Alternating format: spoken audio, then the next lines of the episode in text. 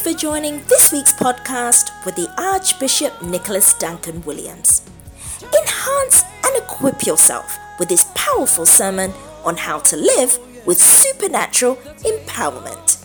As a believer, the complexities of life will require a higher dimension of spiritual understanding. This message will empower you with the practical and prayer strategies to overcome the enemy's devices and strengthen your spiritual lifestyle. Gain capacity with the Archbishop's new book, Understanding the Prophetic Ministry. Get your copy today at ndwministries.org. Know today that this is God's word of empowerment for you. Be strengthened as you listen. I'm declaring and proclaiming and giving you a prescription that I believe is sustainable. Because I was telling Bishop Boda, I said, Bishop, don't you realize that every year when we finish our 21 days and our 30 days, the spiritual climate in the church goes down. People become weary, tired, exhausted, and their spirituality begins to go down. And a lot of things begin to go. And I said, I have a revelation. And I realized when Jesus fasted 40 days and 49, how Satan went to Jesus and tempted him. And after that, the Bible said, and Satan left Jesus for a season. And I said, whenever we do those long fasting, the enemy just withdraws the demons and they go on a cruise to just allow us to do those 40 days, 30 days, 21 days. And after that, we call it demonic comeback and reinforcement. And they come at us in many, many ways to spiritually incapacitate and demobilize us. Because some of the 21 days and 30 days, they are not sustainable, and not everybody does it. So the enemy is striking, taking life, killing. A sister had a surgery, a brain tumor surgery, and she survived it. Then she got well. She went for a walk in her community. While she was walking, a car drove into her and knocked her and killed her. She survived the brain tumor surgery, but the enemy that sought her life, made demands, and claimed over her life did not relent and still went after her. Don't ask me where is God and what happened. There's a possibility the Holy Spirit gave someone a burden to pray. There's a possibility that she herself had intuitions in her spirit that she felt something. But we have allowed prophets and people who pray for us and following all kinds of prayer meetings. So we have been desensitized. We haven't learned to develop our spirit and to have a personal relationship with God for ourselves and to be led by the Spirit ourselves. We don't have a personal prayer life, always running all over the place, following people and letting people pray for us without having a personal prayer life.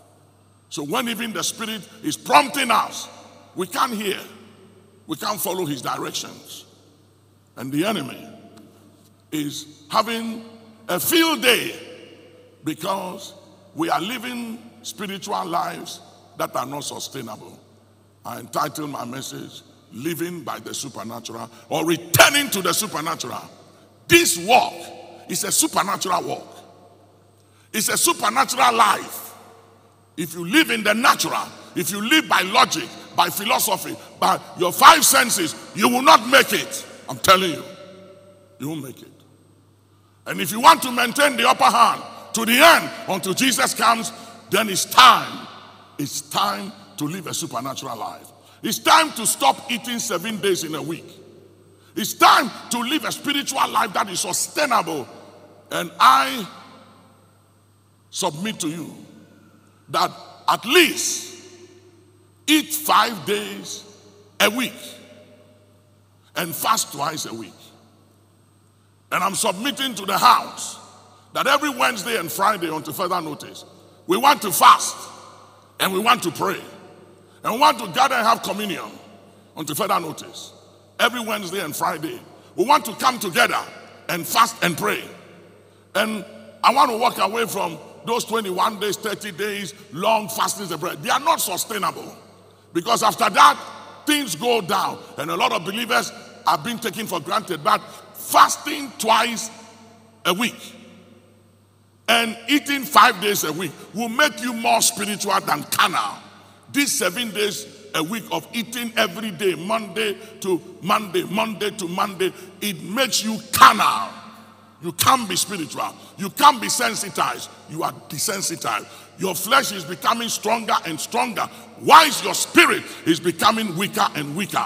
I am calling for spiritual men and women, and men and women who are determined and ready to, to live a new spiritual lifestyle. Whatever spiritual lifestyle you are maintaining is not sustainable. And that's why spiritually you are weak and the enemy is fooling with you. And I'll show you why the enemy is gaining advantage over believers. Come with me to Ephesians 6:18. Praying Ephesians always with all prayer and supplication in Pray three times a day. No, sir. Praying every now and then. No, sir. Pray when you are in trouble. Pray when you feel it. No. But pray what? Always. Always. Say always. Always. Always means everywhere, anytime. For men ought to always to pray and not to faint. Pray without ceasing. That means you are praying at all times. Praying everywhere with all prayers and petition and intercession in the spirit, not in your mind, not by your emotions, not by logic, not by your flesh, but in the spirit. Go ahead, watching. And watching thereunto with all perseverance. watching, watching. What does it mean to watch? Stay awake when others are slumbering. When others are asleep, be on your watch. Be on your watch. Don't relax. For it is written, Woe to them that sit at ease in Zion. Those who are relaxed in the church. Yeah. Leaning on the arm of the flesh, thinking they have arrived, they are okay. So they take spirituality for granted. We are dealing with a world that is controlled by the supernatural. This whole world is controlled by the supernatural, not by logic, not by philosophy. I will show you civilizations that have come and gone, like the Roman Empire, the Egyptian empires and kingdom, the Babylonian kingdoms, the Grecian empire, like the nation of Greece, and the Persian empire. These people, I'll show you, were spiritual people. They understood that the supernatural controls the natural. Was telling them I was in a country some few months ago and this Jewish millionaire met me through a friend of mine and we're talking. He said, Archbishop, I've heard a lot about you and I like you. And I said, Thank you.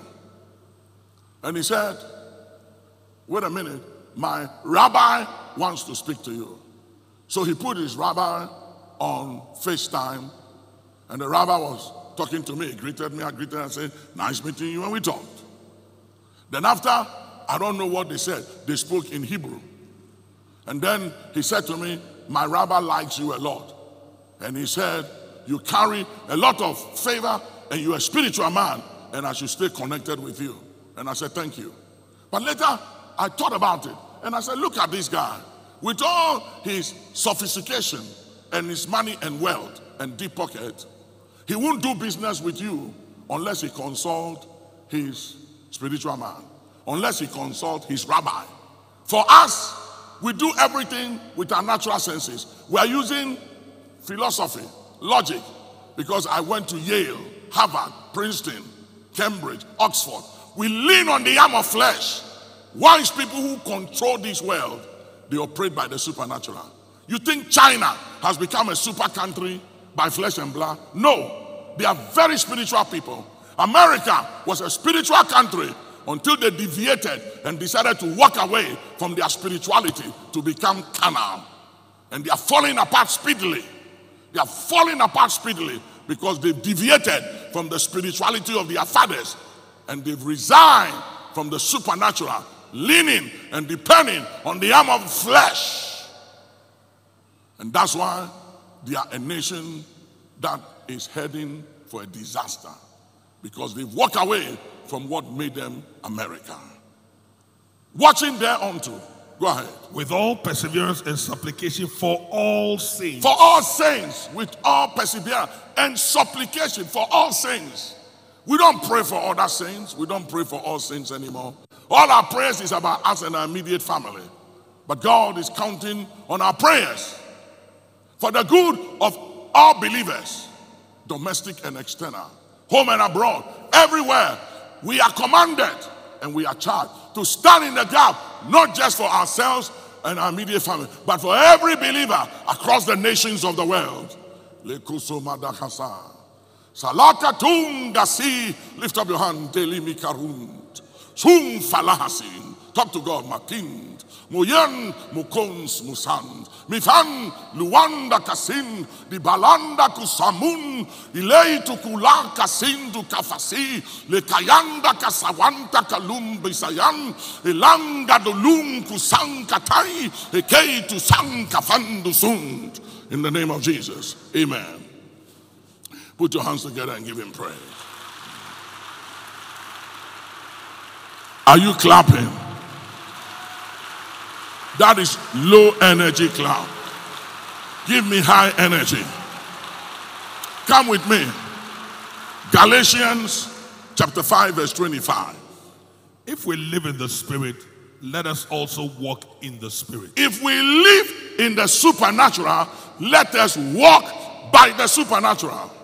Tell somebody, live and walk in the supernatural. Tell somebody, live and walk by the supernatural.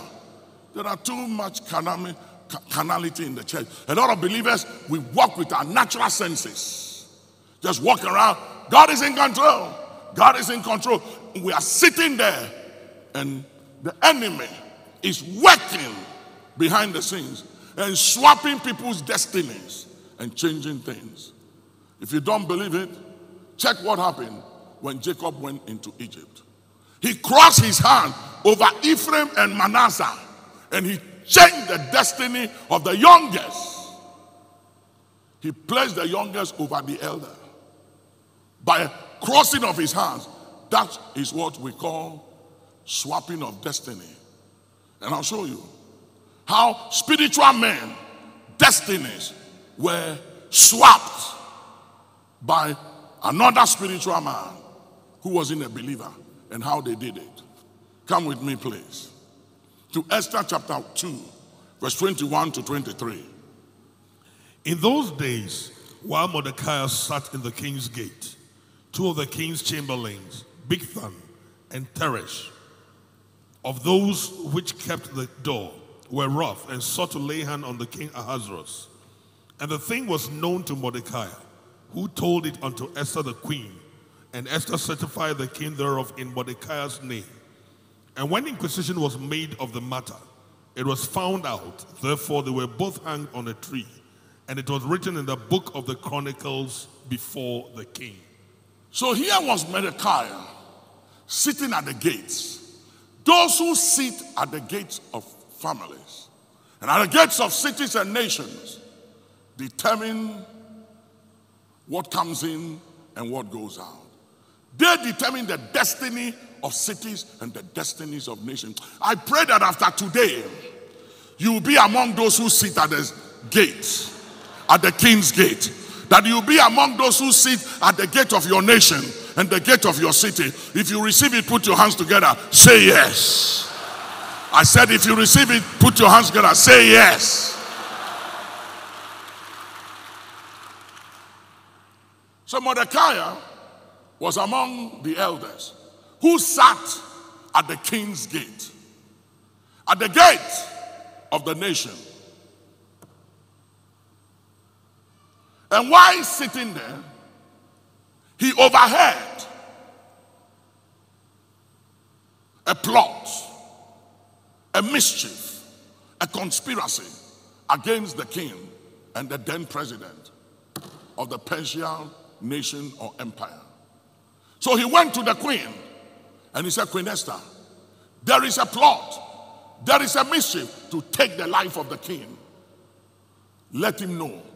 And he said to Esther, These two guys close to the king, they are conspiring to assassinate the king. Today, in the name of Jesus, any assassination plan and plot against our leaders, the leaders on the political scene, the leaders of our churches and our household, in the name of Jesus, every security breach we intercept and we vanquish as we put our hands together. Pray that prayer right now.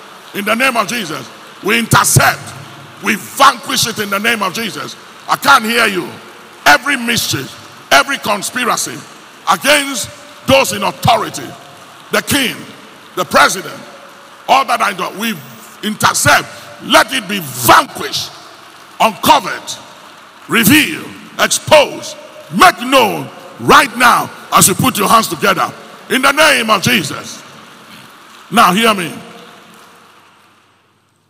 But something that bothered me over the years that I made sense of a few years ago was the fact that it was Mordecai who saved the life of King Ahasuerus.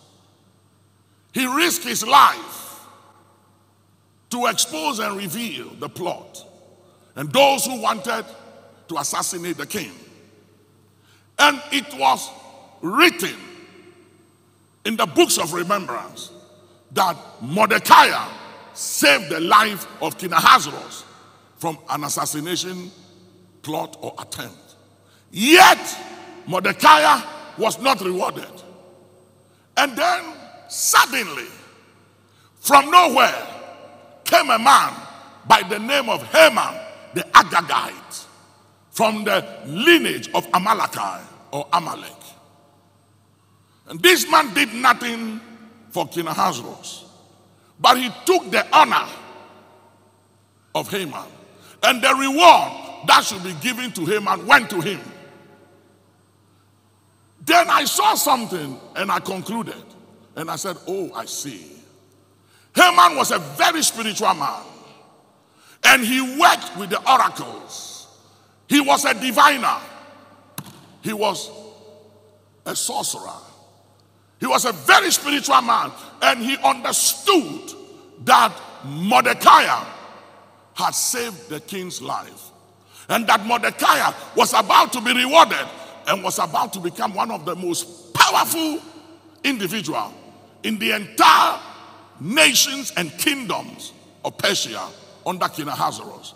So he consulted his oracles, cast spells on the king, manipulated the king through enchantment and divinations and sorcery and spells. And the king swapped, gave the honor and the reward of Mordecai, who saved his life, to Haman the Agagite, who did nothing. And that is what we call foolish errands and vain labor. Somebody say, No more foolish errands. No more foolish errands. I can't hear you. Don't give me that thing. I said, Tell me, no more foolish errands. Say, No more vain labor. No more vain labor. Say, No more demonic exchange. Exchange. Say, I block any demonic exchange. Put your hands and say, I block any demonic exchange. I block it. Block it. Block it. Block it. Now, hear me. Look at Esther, chapter 3, verse 1. After these things, After what? these things, What things?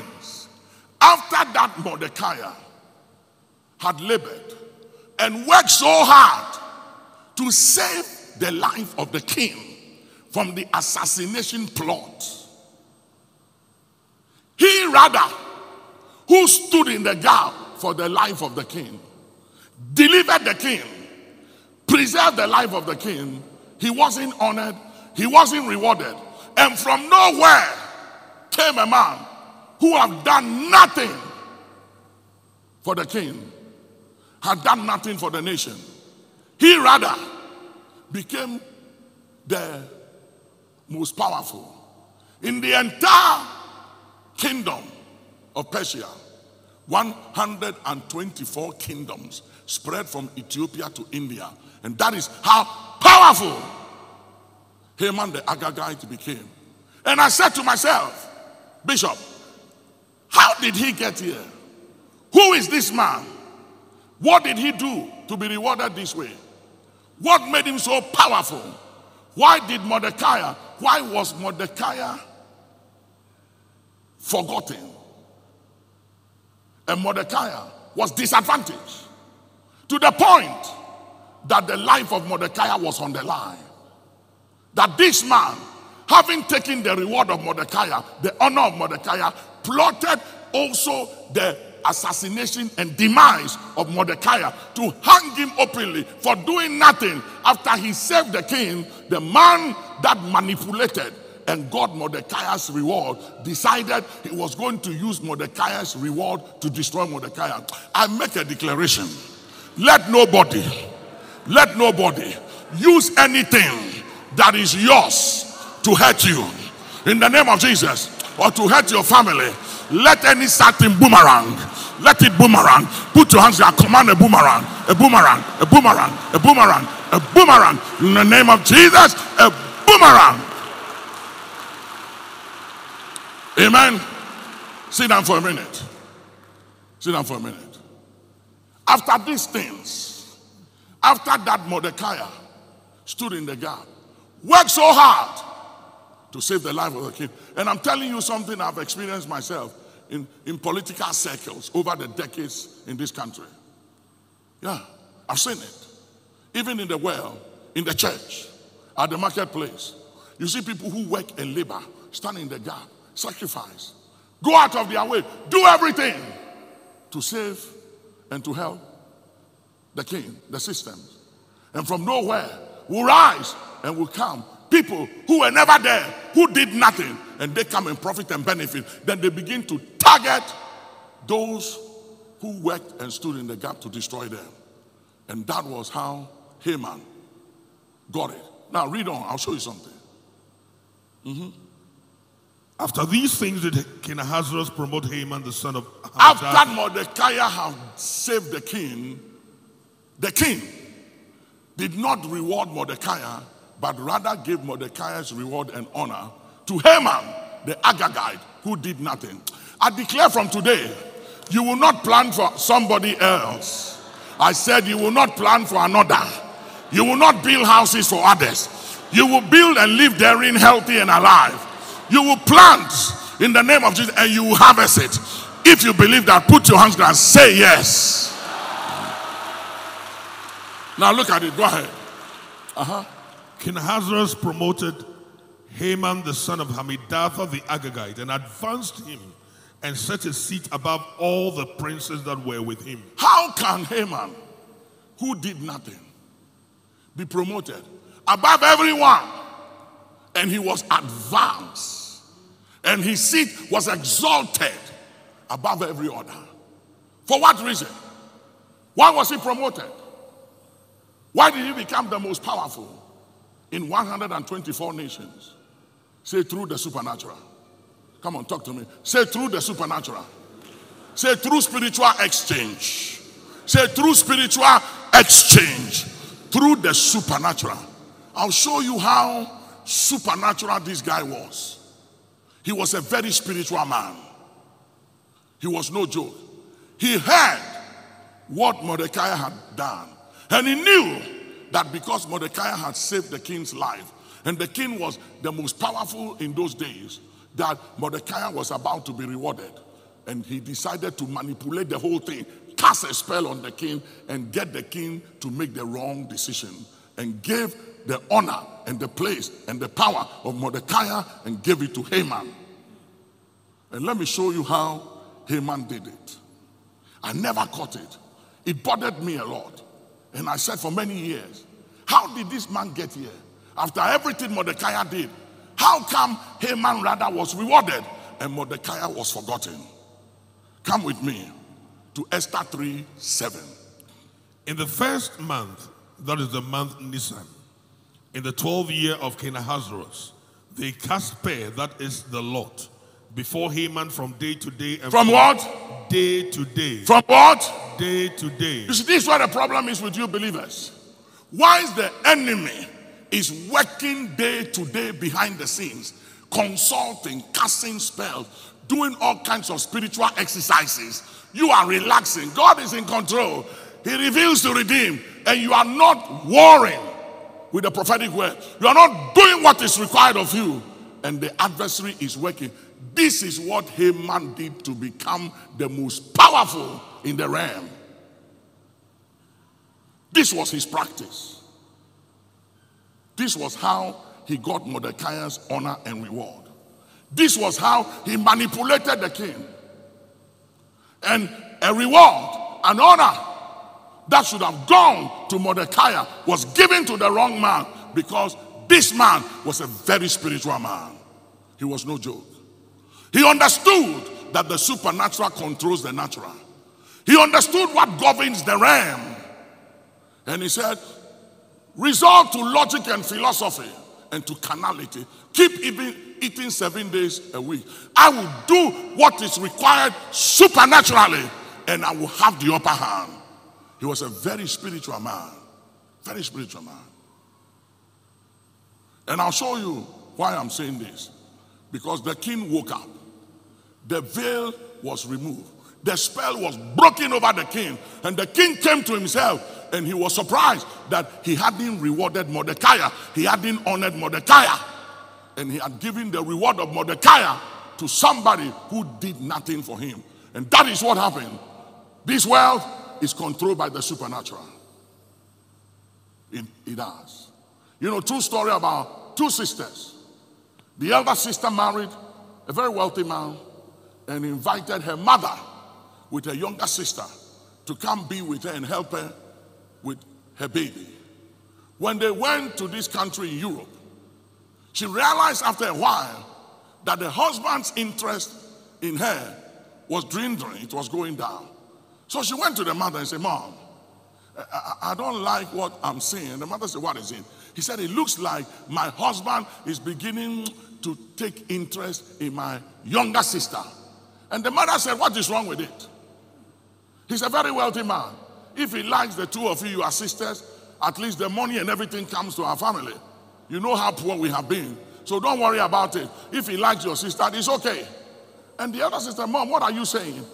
For whatever reason, the mother preferred the younger sister to make it and to be more blessed than the elder sister. And they are sisters from the same womb, but she preferred the youngest. After a while, the man began to eat the food of the younger sister and not the elder sister. And it came to a point where the man asked the elder sister to move out of the house and kicked her out of the house and kept the younger sister with the mother.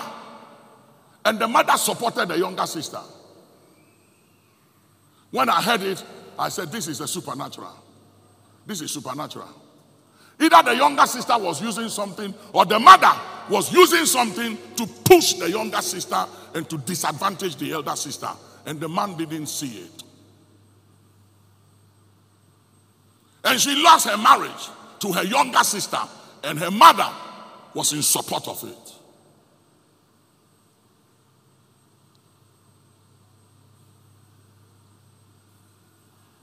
You are looking at me. You can look at me. And these people were believers. The mother was born again. The two sisters was born again, and the man was also born again. So what happened? He was under a spell. They cast a spell on him, manipulated him because he was a believer, but he wasn't a spiritual man. He wasn't operating by the supernatural. He was operating by his flesh, by his emotion, by his five senses. He was a carnal Christian, a soulish Christian, and not a spiritual Christian. He wasn't living and walking by the supernatural. He was walking by his five senses and by his flesh.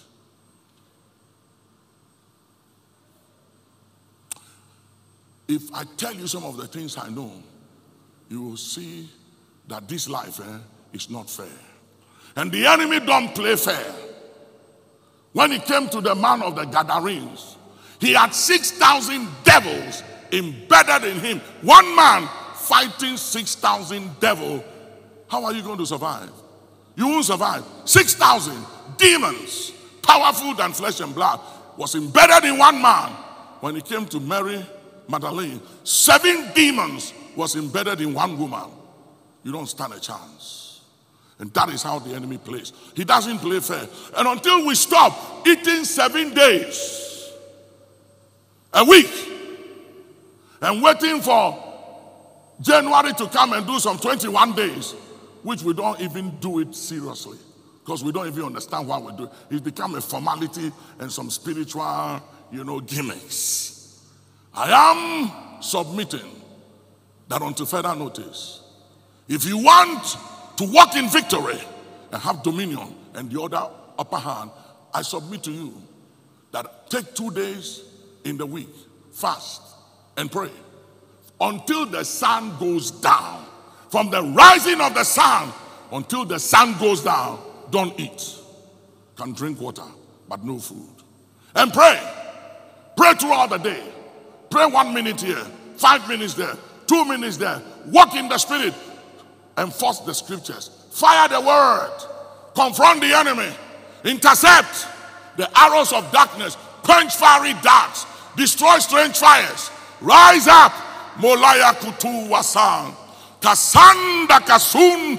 Devalanda kawasindu lukitahanda. Make no mistake. It doesn't matter how far your conspiracy has gone. It doesn't matter how successful you think you are and how much you are advanced. It's just a matter of time and it shall be overturned. Somebody put your hands together and say overturned. Come on, somebody.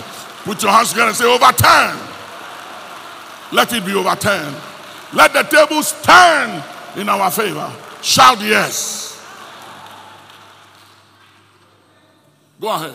From day to day and from month to month From the day 12 to day and, and month to month to the 12 months. till the 12 month, the whole entire year. Haman was working, working behind the scenes, and all we do is to fast January, 21 days, 30 days, and we think we've made it. Even if you fast a 100 day in the year, how about the 265 days left? The enemy has all those days to work against you. So, what do we do? We begin to live a sustainable spiritual life where you fast. The other day, I finished my two days fast and I was going to eat another day. And the Spirit said to me, You and the church can't be at the same level. If they are fasting two days in a week, you ought to do three days. You got to do more than them. And the Bible said, and Jesus left them where he was, and he went a little further than the disciples. There he prayed. So the Spirit said, Go a little further. Come be at the same level with them. And they come and say, Your breakfast is ready. And I said, I'm not eating. I'm not eating. These are not the days to eat seven days. These are evil days. If you look at what is going on all around us, the war between Israel and Hamas, the unrest in the Middle East. Few days from now, on the 14th, Liberia is going to their second round. We pray for Liberia that there will be no violence after their election, that God will give them a peaceful outcome. Other nations are going through.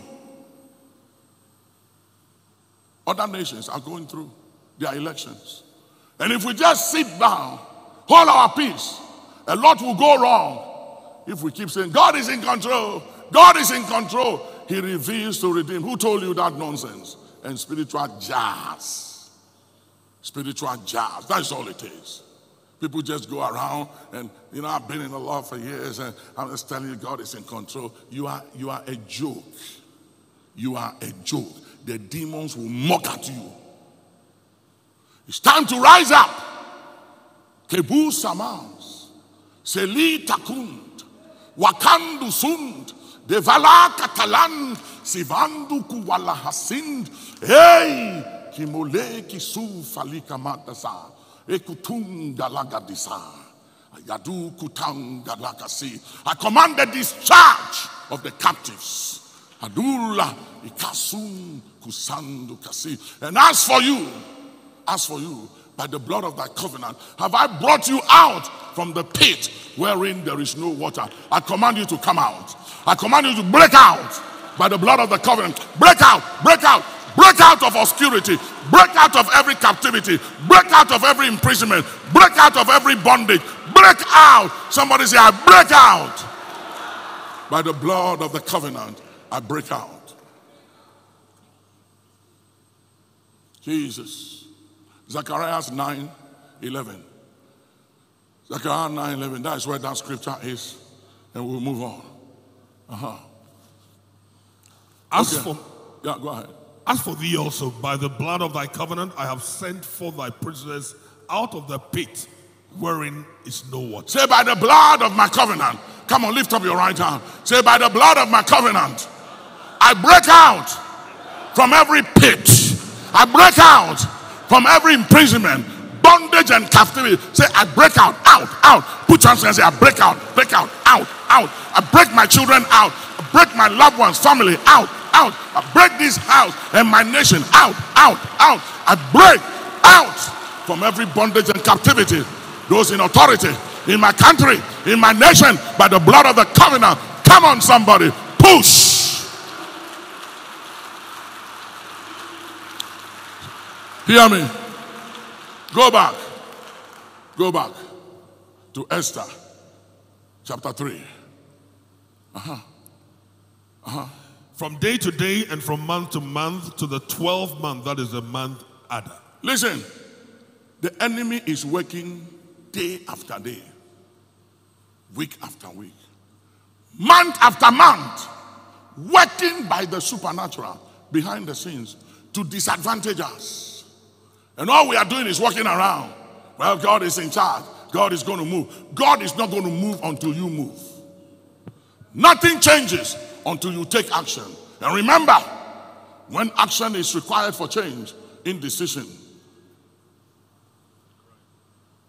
Hmm? It's a crime.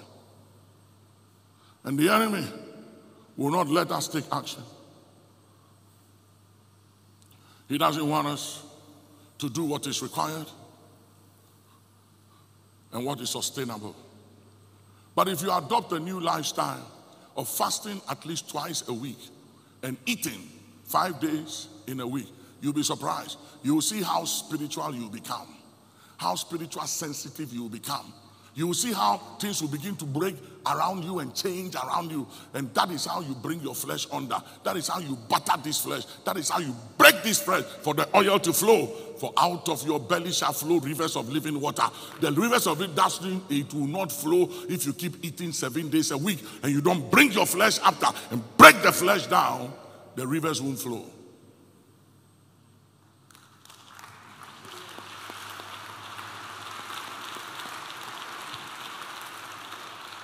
Hallelujah. Now, let me show you something. Come with me to Esther chapter 4 and verse 16. Let me show you how Mordecai and Esther they turned the whole conspiracy around and the way they escape. And I will show you how to escape. I will show you how to win. There's a way to win our battle. And it's not through the way we are operating.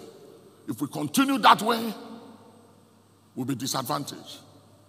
We have to change our strategy. Tell somebody, change your strategy, change your strategy. Adopt a new lifestyle. Go ahead, look at Esther 4:16. Go gather together all the Jews that are present in Shushan, and fast ye for me, and neither eat nor drink three days, night or day. I also and my maidens will fast likewise. And so will I go in unto the king, which is not according to the law. For if I perish, I perish. You see, Esther realized that she was dealing with a spiritual man by the name of Haman the Agagite. She had made her due diligence and she realized that the man I'm dealing with is a spiritual man.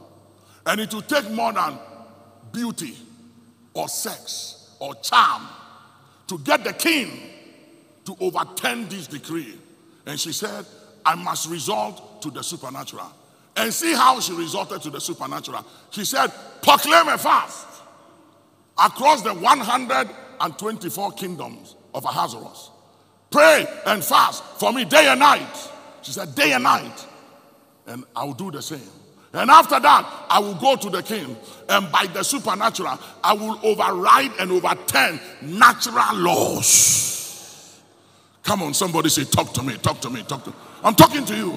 He said, I will override natural laws by the power of the supernatural. Say yes. And that was what happened when she fasted and prayed for three days and three nights with all the Jews.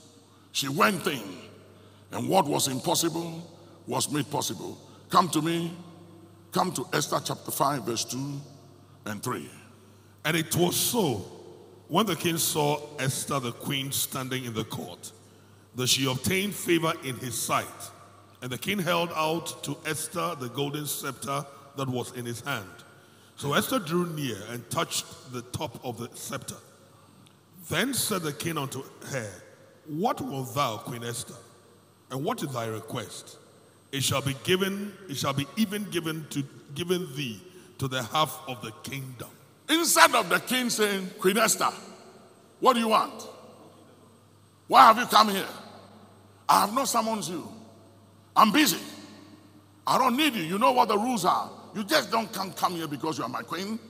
There are rules of engagement. What do you want? Why are you endangering your life? He didn't say that.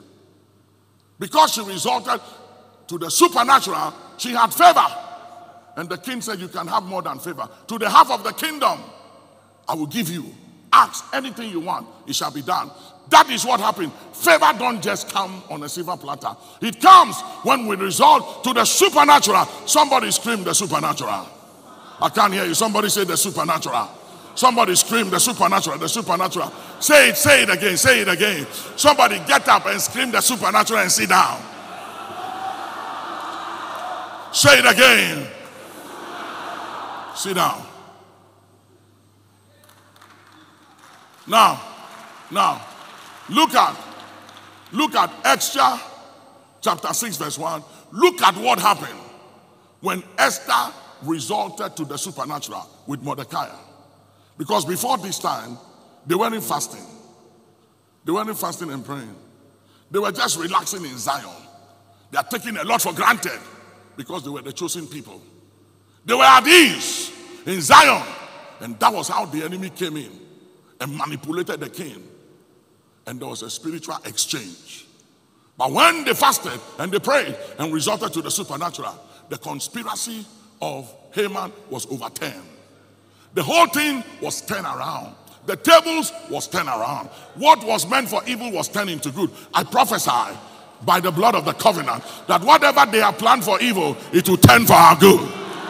I prophesy that the tables are turning in our favor by the blood of the covenant. If you believe it, put your hands together and say 10, 10, 10, 10. Turn. Let the evil turn for good. Let the tables turn in our favor. Come on, somebody. Open your mouth. Put your hands together and result to the supernatural. Thank you. Sit down for a minute. Look at something. On that night, could not the king sleep? So here, the king couldn't sleep. He had insomnia. Yeah. Esther and Mordecai, their fastings and their prayer troubled the king. He was very troubled. He normally went to bed and he slept. This time, his sleep was taken. There was this restlessness, uneasiness. Something was disturbing his sleep and his mind. And hear me, this guy was a very spiritual man also. Look at what he did when he couldn't sleep. Read it. Look at it. And he commanded to bring the book of the records of the chronicles. Uh-huh. And they and they were read before the king. Uh-huh. And it was found written that Mordecai had told of Bigthana and Teresh, two of the king's chamberlains, the keepers of the door, who sought to lay hand on the king Ahasuerus. And the king said, What honor and Now, dignity. now, now, before we go ahead, watch this. Look at this. The king didn't say, Call my physicians. He had a bed doctors in town. He didn't say, Call me my sleep doctor or my pain doctor or my surgeon. He didn't say, Call me any of my doctors, my psychiatrist. He didn't say, Don't. He didn't mention. He said, Bring me the book of remembrance. I am a spiritual man. There's a possibility I owe somebody gratitude or I've done someone wrong. And I want to make sure that I haven't wronged anybody. Spiritual men understand the rules of engagement. He recognized that even though he was a king, if he had wronged somebody, there are serious consequences to that. And being a king doesn't exempt him. So he said, Bring me the books of remembrance. Let me inquire. Let me see if I owe anybody gratitude and appreciation. If I have mistreated anybody. And if I haven't done right by any, I want to check it. When he checked the books, he realized that the man saved his life from assassination. And the man wasn't honored. And that nothing was done for Mordecai. And the king said, How? How can this be? How can Mordecai save my life? Stood in the gap, prayed for me, interceded for me, saved me, and nothing has been done for him. And somebody from nowhere by the name of Haman the Agagite had come on the scene and through my own decree and my own hand received the reward of Mordecai. We have to change the rules. The king said, This is not right. It's not right. I owe Mordecai gratitude. I pray for you today that after this service, between now and the end of the year, that anyone that owes you appreciation and gratitude and honor and reward in the name of Jesus will do right by you in the name of Jesus. Put your hands together if you believe and say yes. Come on, come on, talk to me. Say yes. Go ahead. And the king said, What honor and dignity has been done to Mordecai for this? For Then- so so no honor, no reward, no dignity. That is what we call foolish errands. You work for nothing. We call it vain labor. The Midianite curse. Well, you labor in vain. You work to make others rich and to better the life of others, but you are left without a reward. Today, let that curse be broken. Today, let that cycle be broken. Somebody say, I'm a curse breaker. I'm a curse breaker. Say, I'm a curse breaker. Say, in the name of Jesus, break the cycle. Say, break the cycle. Say, let the cycle break, break, break. Put your hands together. Say, I break that pattern. I break that pattern. Break that cycle. Break that pattern. Put your hands together. Break it.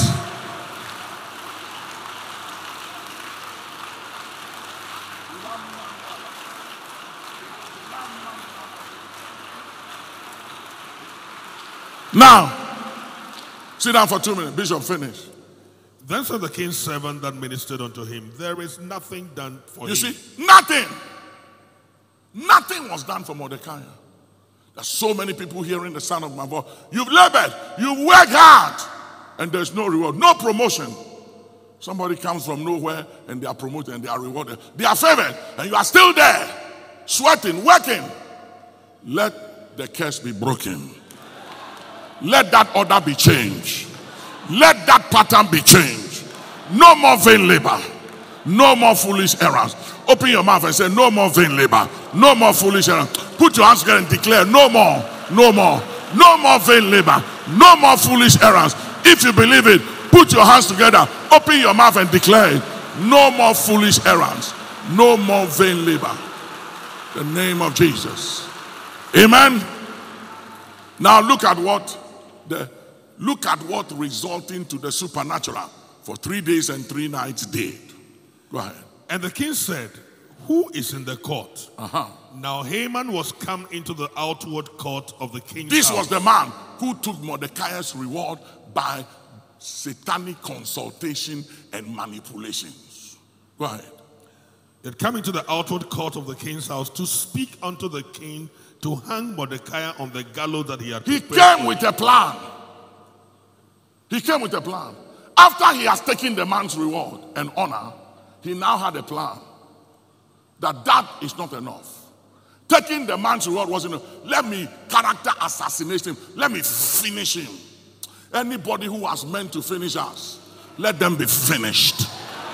Anyone who has meant our life, let the angel of the Lord strike them in the name of Jesus.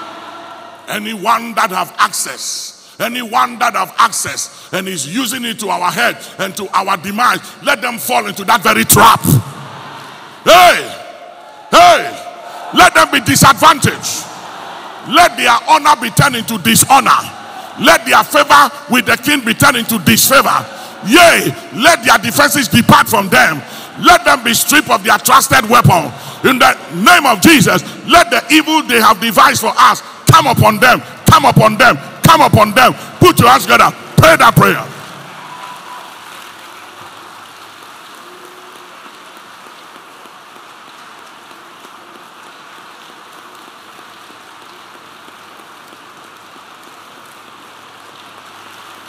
Amen.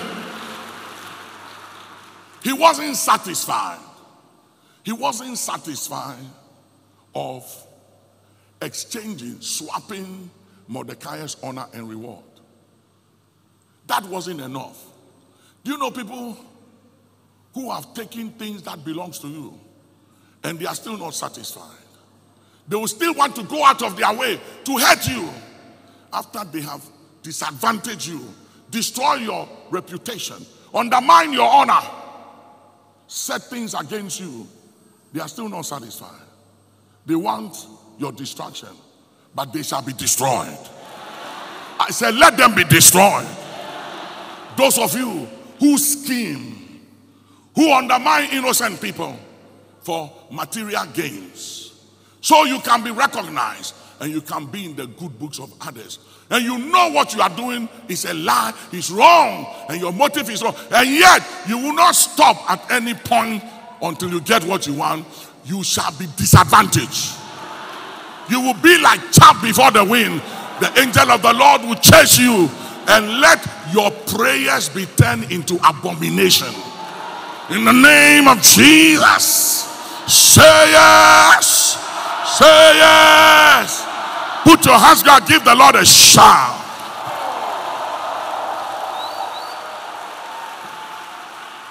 Now, go back to Esther. And the king's servant said unto him, Behold, uh-huh. Haman standeth in the court. Uh-huh. And the king said, Let him come in. Let him come in. So Haman came in, and the king said unto him, What shall be done unto the man whom the king delighted to honor? You see, the king just came to himself. The spell was broken.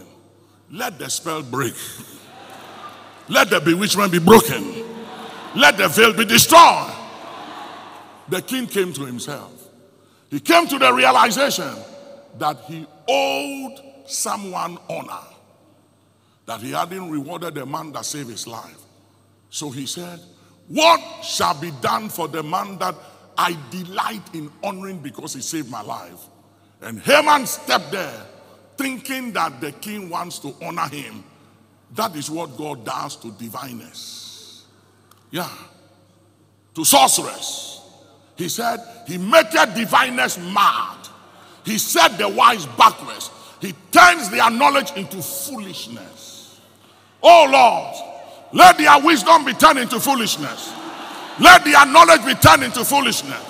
Let their skills, let their skills be disadvantaged in the name of Jesus. Right. So Haman came in, and the king said unto him, What shall be done unto the man whom the king delighted to honor? Now Haman thought in his heart, To whom would the king delight to do honor see, more than to myself? He had so worked the king through the supernatural and believe that no one has favor before the king like him. He believed that he was the man, that he was the greatest. He had deep pockets, he had influence, he had access. He can get away with anything. You are joking. Make no mistake, it's just a matter of time. Just a matter of time. It's just a matter of time, and you will know that power belongs to God. It's just a matter of time, and you will know that you, eh, you'll be in the mortuary with anyone else. And some stranger who you don't like will come and enjoy all that you have worked for. So keep on acting the way you are acting and think you are powerful. One of these days, you will know that power has expiry date and money has expiry date. Go ahead. And Haman answered the king, For the man whom the king delighted to honor, let the royal apparel be brought which the king used to wear. The king's royal apparel. You see, leaders must be careful. oh. Leaders must be careful. He had his eyes on the king's royal apparel. He wanted what the king had. He wanted the presidency. He wanted what the king has. Look at what he said. Look at what he prescribed. Go ahead. And the horse that the king rideth upon, The, the, he wanted the king's horse. The king's horse. and the crown royal which is set upon his head, The king's crown. The crown of the king's head. You see, leaders, eh? Leaders, leaders needs prayer. Because sometimes, eh, leaders, we make a lot of mistakes. We favor people we shouldn't favor. We advance people we shouldn't advance. Here was the man who manipulated the king by the supernatural. He had his eyes on the king's crown. And he wanted to ride on the king's horse. Next thing, if you look at the scriptures carefully, he wanted the king's wife too. Oh, yeah. By the time I finish, I'll show you. The king was rough. He went out. When he came back, Haman was kneeling by the king's wife, and the king saw him trying to romance the wife. And the king said, Hey, right in my eyes, at my watch, you want my honey. And the king said, Cover his face, carry him, finish him. Sometimes leaders must be very careful. Because sometimes eh, the people you are against may be those who you need. And those you think you need has their eyes on your crown and on your horse. That's why we must pray for leaders. Go ahead. and let this apparel and horse be delivered to the hand of one of the king's most noble, most noble princes, Yeah. that they may array the man withal whom the king delighted to honor, Yes, and sir. bring him on horseback through the street of the city, and proclaim before him, For thus, claim before him. Go ahead. thus shall it be done to the man whom the king delighted to honor. Uh-huh. Then the king said to Haman, Make haste and take the apparel and the horse, as thou hast said, and do even so to Mordecai the Jew, that sitteth at the king's gate. Let nothing fail of all that thou hast spoken. Hear me. The rules are changing in your favor. Oh, somebody say the rules, the rules, the rules. Say somebody, say, say, say, let the rules turn, let the rules change. Say, I command the changing of the rules, the changing of the guards. Say, let the rules change, let it change and turn, change and turn. In my favor, come on, somebody, put your hands together, declare it.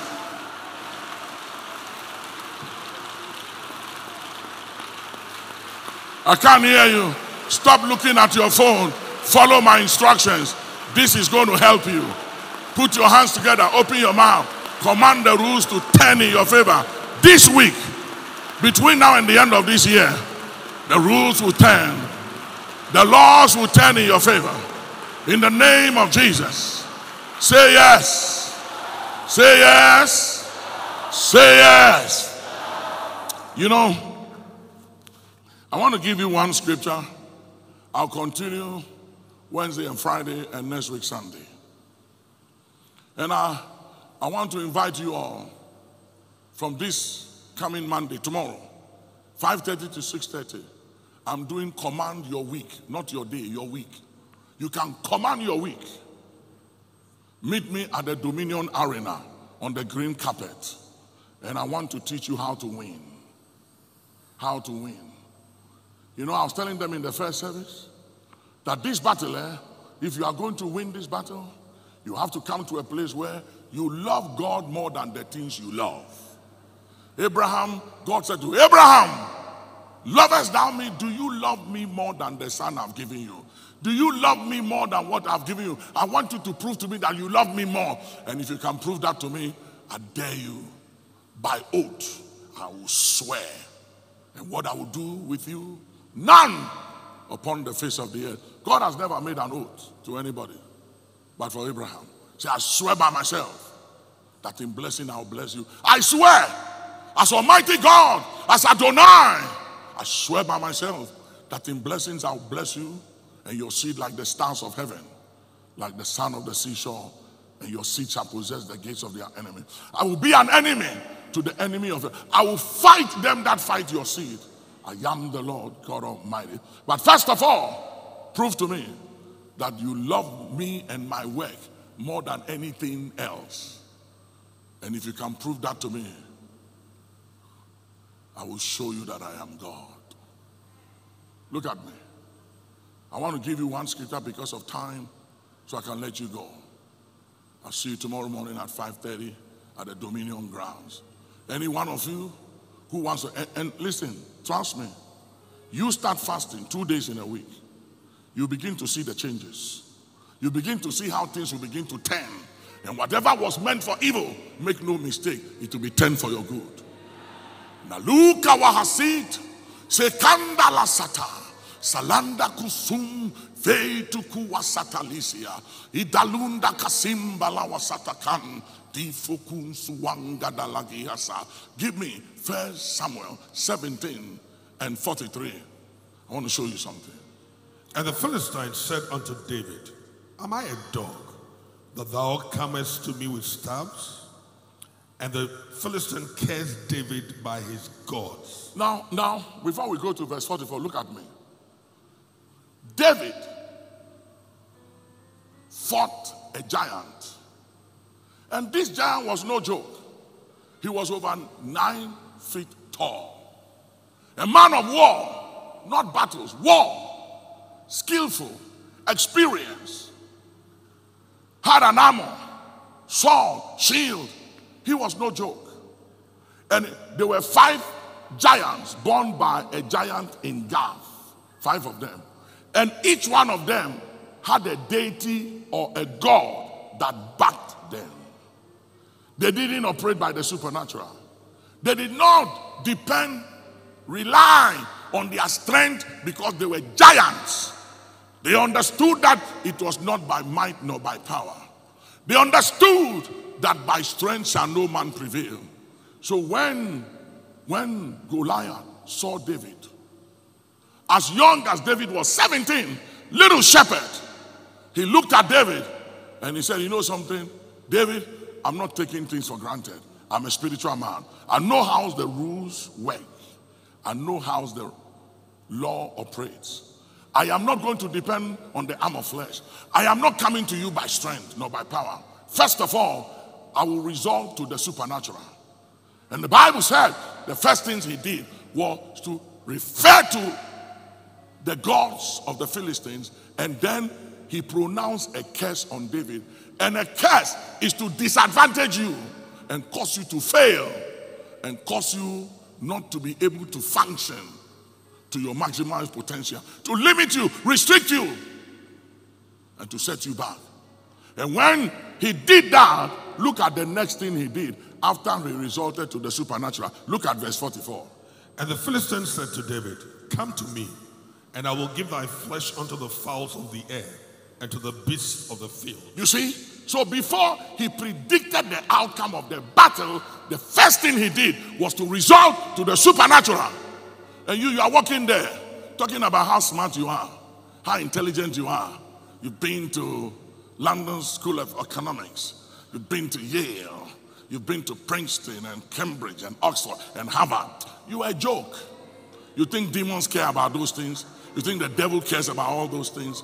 He controls, he rules all those things. He's afraid of spiritual people. And after Goliath had referred to the supernatural, he now came on David and said, David, let me tell you the outcome of the battle. Let me tell you what shall become of you. And David said, Goliath, make no mistake. I know how these things work. Look at David's response, verse 45. Then said David to the Philistine, Thou comest to me with a sword and with a spear and with a shield. But I come to you in the name of the Lord of hosts, the God of the armies of Israel, whom thou hast defied. Look at verse 46. This day will the Lord deliver you into my hand. You, you see, you see how David David didn't say this day will the Lord deliver you. He said, Goliath, you want you want to talk about the supernatural. You want to refer to the supernatural. I will show you that I understand how these things work. I understand how the supernatural operates. You've taken the battle from the natural to the supernatural by referring to the deities of the Philistines. I understand how these things work. So David said, Goliath, let it be so. The supernatural versus the supernatural. Let it be the, the battle of the gods. He said, Now this fight is taken from the realms of the natural. I am changing the gear from the natural to the supernatural. Let it be the battle of the gods. He said, Now this fight, you made the decree, you made the declaration. I am meeting you at that same level. Now the fight is no more in the natural. It's out of your hands and it's out of my hands. Let the battle be between your gods and the gods of the armies of Israel.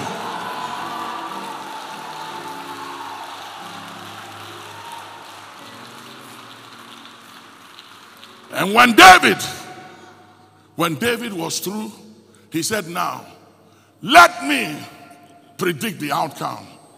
I will tell you what the outcome will be. Listen to the outcome now. He said, This day uh-huh. will the Lord deliver thee into He my He didn't hand. say, This day I will strike you. Uh-uh.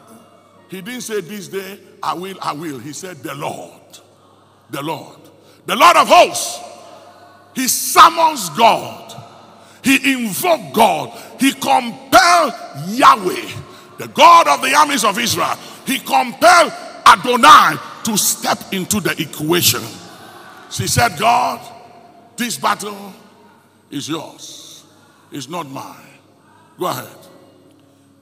The Lord will deliver you into my hand, and I will smite thee and take thine head from thee. He said, He said, My God, whom you have defiled and I throw a challenge to, will deliver you into my hands. And when he's finished with you and deliver you into my hands, I will finish the rest of the work. And I will show you where power lies. Go ahead. I will smite thee, I will take thine head from thee, and I will give the carcasses of the host of the Philistines uh-huh. this day unto the fowls of the air and to the wild beasts of the earth, that all the earth may know that there is a God in Israel. He didn't say that all the earth may know that there is a man of God, that there is a prophet. He didn't say that all the earth may know how powerful I am or how anointed I am. He said all the earth will know that there is a God. There is a God. Goliath cursed him by the gods of the Philistines, and David said, There is a God above all gods. Come on, put your hands together. Are you clapping? We know you are blessed by that word of God and look forward to you joining the messages of the Archbishop Nicholas Duncan Williams again. For more information on our events, books, and messages, please visit NDW Ministries online at www.ndwministries.org or call our offices on plus one 877 361 5111. Once again, thank you for joining the Archbishop today, and may you continue to experience the life transforming power of God's blessings.